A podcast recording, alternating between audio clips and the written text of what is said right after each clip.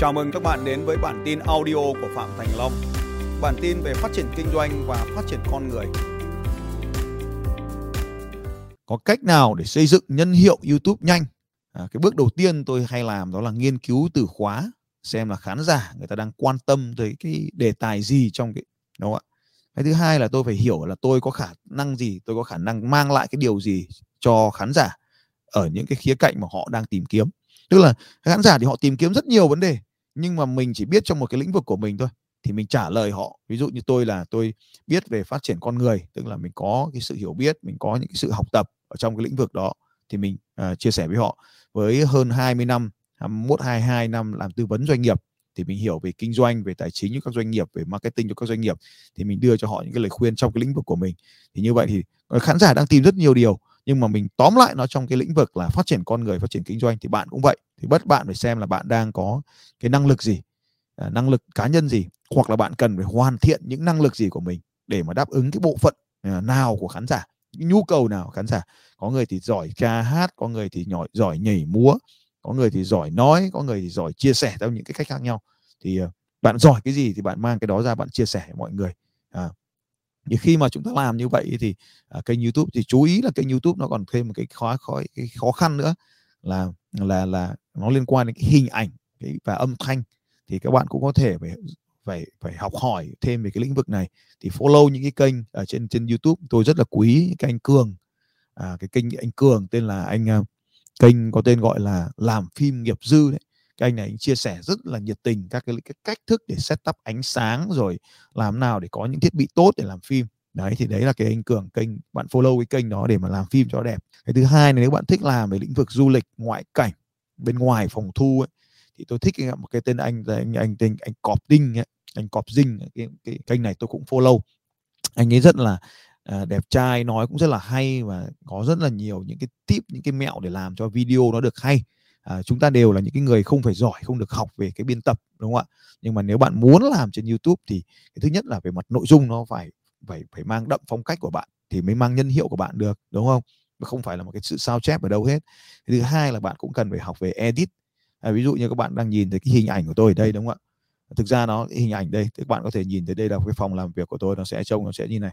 Đấy, cuốn sách mà vừa chia sẻ với các bạn đây thì ờ, đây là bạn trồn âm thanh này. À,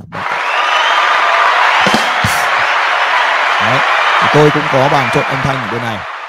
Tôi có bàn trộn hình ảnh này đây. À, đây là những cái thiết bị mà tôi sử dụng để khi mà làm YouTube. Đấy mình điều khiển bằng cái này để có thể hình ra hình vào nhé hình vào nhé cho cận lại này đấy, hình zoom out này. Đấy, thì thì như vậy thì về mặt nội dung về mặt à, hình ảnh về mặt âm thanh và bạn cần phải có thêm những cái à, kỹ thuật về Ờ, điều khiển thì chúng ta sẽ thấy rằng là khi bạn làm bắt đầu thì không phải lúc nào chúng ta có ekip để phục vụ nên là bạn phải học tất cả những cái kỹ năng như vậy để mà phát triển cái kênh YouTube của mình lên.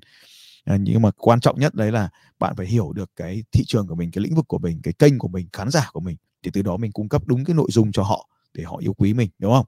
À, lúc đó thì nó sẽ tạo ra à, cái giá trị cho kênh của mình.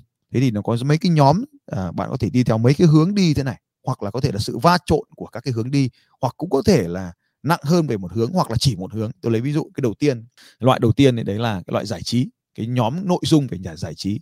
Thì cái nhóm nội dung về giải trí chính là cái nhóm nội dung mà mạnh mẽ nhất lan tỏa dễ nhất ở trên kênh youtube. À, nó rất là mạnh mẽ và lan tỏa rất là nhanh. Nhưng mà để mà làm được giải trí thì bạn phải có cái kỹ năng. Thật sự là kỹ năng rất là nghiêm nghiêm nghiêm túc ở đây. Có thể là âm nhạc có thể là hài kịch có thể là làm phim vân vân. Cũng có thể là chế meme nhưng một số bạn ở đây cũng có thể nó sẽ tạo nên cái nội dung viral rất là mạnh cái thứ hai là bạn sẽ chuyển sang cái à, lĩnh vực gọi là truyền cảm hứng giúp đỡ cho người ta có động lực phát triển đi lên phát triển cuộc sống tốt hơn. Thì cái kênh gọi là kênh truyền cảm hứng giúp cho họ có cảm hứng sống tích cực. Cái nhóm thứ ba cái nội dung thứ ba bạn có thể nghĩ đến để xây dựng thương hiệu cho mình đó là bạn tập trung vào cái lĩnh vực giáo dục dạy cho họ một cái kỹ năng ví dụ như kênh uh, five minute craft ấy, cái kênh mà làm thủ công 5 phút đấy là mấy kênh giáo dục giúp cho mọi người có những kỹ, kỹ năng. Giáo dục không phải chỉ là dạy đâu mà có hướng dẫn họ bất kỳ cái điều gì trong cuộc sống này làm tốt hơn thì đấy cũng là một cái kênh à, đấy bạn có thể thấy rằng là cái cách đó cũng là một cái cách làm để phát triển cái nội dung. Và cái thứ ba thì là bạn à, cái thứ tư nội dung thứ tư mà tôi cho rằng là gần đây cũng rất là nhiều bạn làm ấy là làm review. Ô cái loại review này cũng cũng rất là nhanh.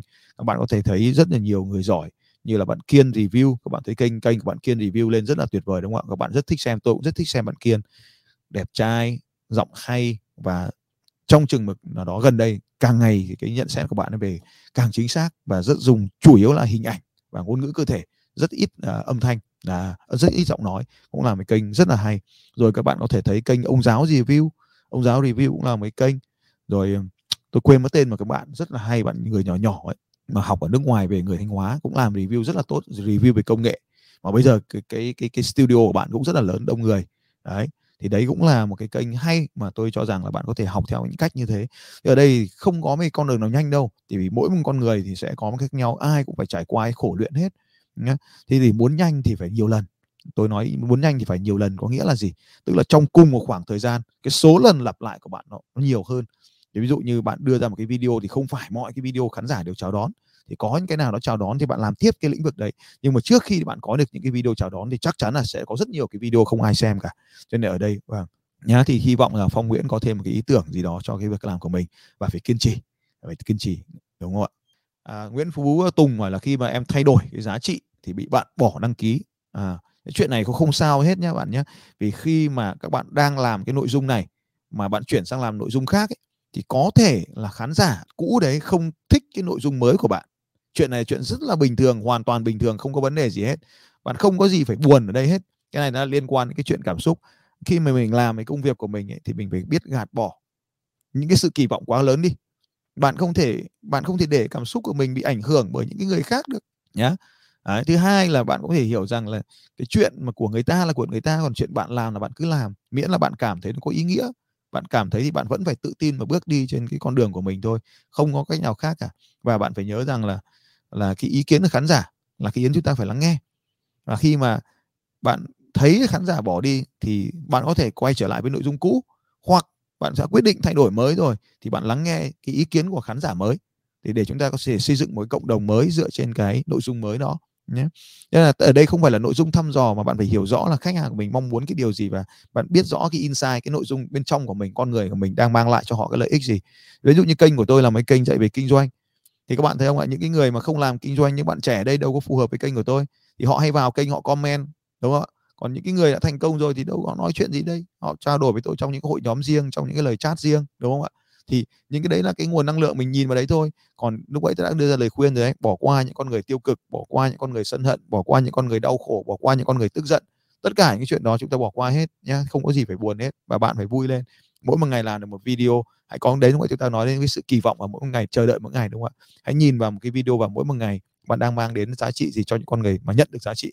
Còn những người nào chưa họ bỏ đi vì không còn phù hợp nữa thì chuyện cũng bình thường có gì đâu ạ? Tập trung vào những con người mới đến với cuộc sống vì bạn đã thay đổi nội dung rồi mà nhá. Nguyễn Phú Tùng không có vấn đề gì hết ở đây cả. Ừ.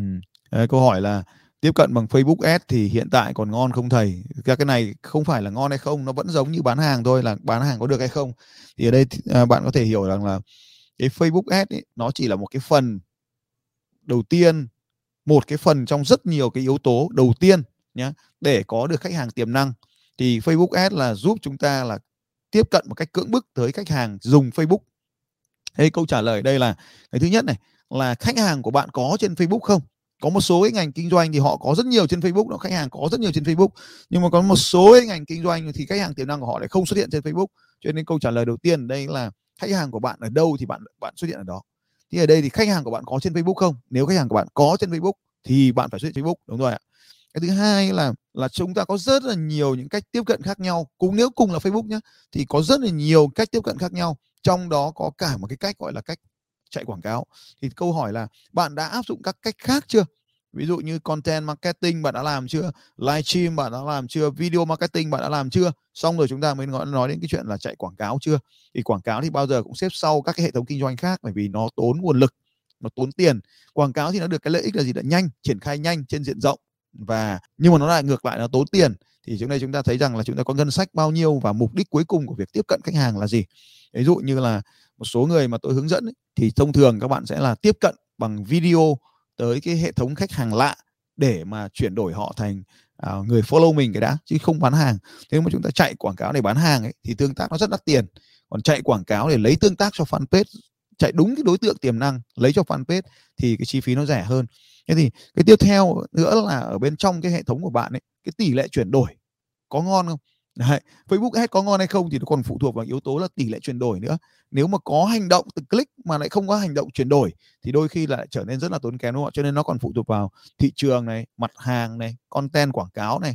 Và cái tiếp theo nữa là bạn chỉ có một mặt hàng hay bạn có thể bán cả một cái hệ thống sản phẩm. Nếu mà bạn chỉ bán một mặt hàng ấy thì nó khó khăn cho các bạn rất là nhiều nó rất là khó để cho các bạn tiếp cận được với khách hàng, đúng không ạ? Nhưng mà nếu mà các bạn có một cái hệ thống sản phẩm để bán đi, bán lại được nhiều lần, thì lần đầu tiên có thể chạy quảng cáo nó lỗ. Nhưng mà bạn có thể tiếp cận lần thứ hai, lần thứ ba thì quảng cáo lại trở nên có hiệu quả với bạn. Cho nên ở đây nó rất là nhiều yếu tố trong cái câu hỏi trả lời là Facebook Ads còn hiệu hiệu quả không ấy? Thì thực ra là đối với tôi, cá nhân tôi thì tôi vẫn chạy quảng cáo, vẫn hiệu quả. Bởi vì tiếp cận đối với thông qua video mới thì nó vẫn có hiệu quả, nhưng mà tôi ít cái video là bán hàng trực tiếp, ít cái ngân sách cho cái việc bán hàng trực tiếp. Đấy. mà chủ yếu là xây dựng mối quan hệ ờ, với họ trước khi mà mà bán hàng nha Xin chào các bạn và hẹn gặp lại các bạn vào bản tin audio tiếp theo của Phạm Thành Long vào 6 giờ sáng mai.